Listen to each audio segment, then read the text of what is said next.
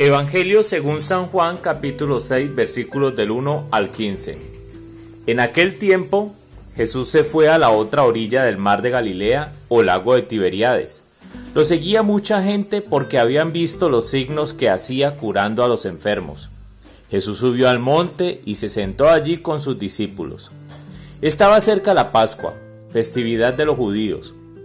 Viendo Jesús que mucha gente lo seguía, le dijo a Felipe, ¿Cómo compraremos pan para que coman estos? Le hizo esta pregunta para ponerlo a prueba, pues él bien sabía lo que iba a hacer.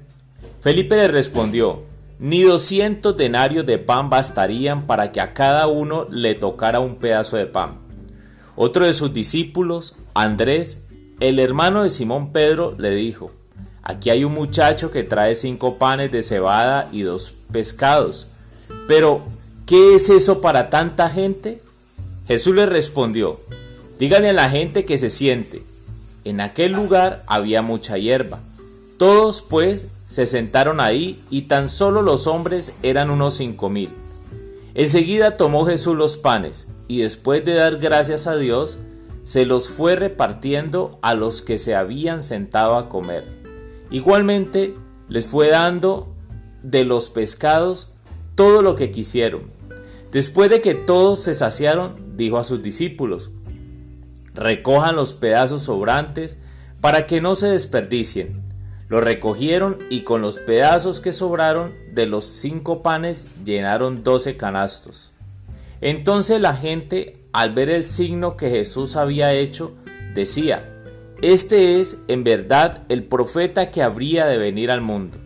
Pero Jesús, sabiendo que iban a llevárselo para proclamarlo rey, se retiró de nuevo a la montaña él solo. Palabra del Señor.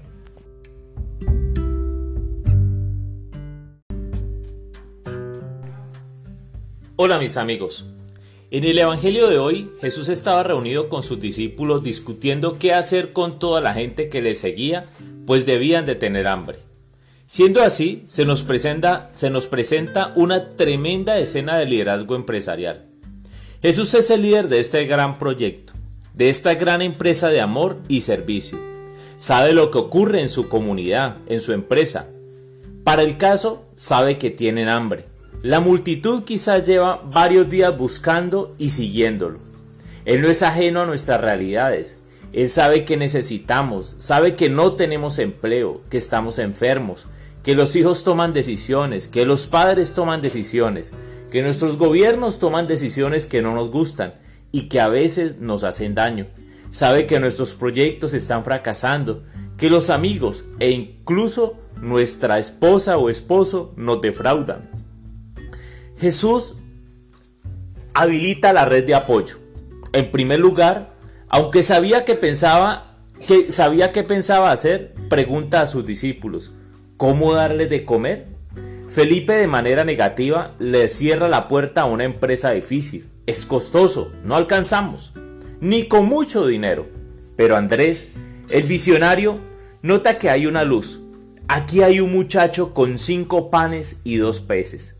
De estos tenemos en, de estos tenemos en nuestra red de apoyo el amigo o familiar negativo que en lugar de ayudarnos nos hunde con su pesimismo o negativismo, con sus propias frustraciones y derrotas.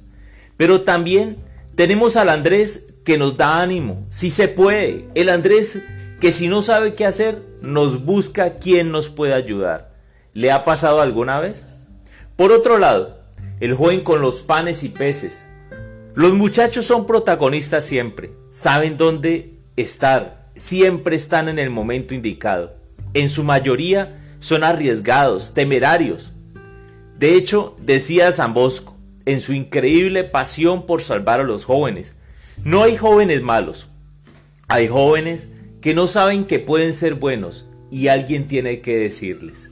Realmente no debemos menospreciar a nadie. La ayuda que viene de Dios, nuestro auxilio, nuestro Salvador, llega de los lugares menos esperados. La ayuda que viene de Dios llega en el momento más oportuno, cuando menos lo piensas, incluso quizás cuando tu fe está pasando por el horno, que como el oro debe pasar por el fuego. Y cuando esta ayuda llega, incluso sobrará para almacenar en los próximos días y en el mejor de los casos para compartir con otros.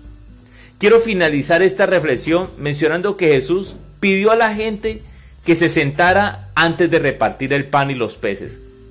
Si bien es una decisión logística, este sentarse es un momento de nuestra vida angustiada donde debo respirar profundo, calmarme y esperar, esperar, esperar y dejar a Dios actuar. Tú ora y deja que Él actúe. Ánimo. Amado Dios, en esta mañana yo quiero pedirte por quienes escuchan este mensaje, para que tengan la gracia de la esperanza, para que no desfallezcan. Sé que hay personas angustiadas, los hijos extraviados, personas que han fallecido. Hay angustia porque llevamos meses sin trabajar, angustia porque la enfermedad se está haciendo parte de nuestro día a día. Señor Jesús, yo te pido en esta mañana para que tu misericordia, tu amor, llegue a cada corazón, para que la esperanza y la fe no se pierda. Te ruego por quienes están angustiados en la depresión, quienes están pensando en el suicidio, quienes no encuentran el norte, la ruta. Bendícele, Señor Jesús.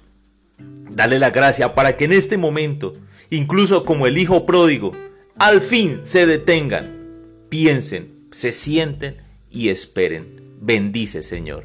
Amén.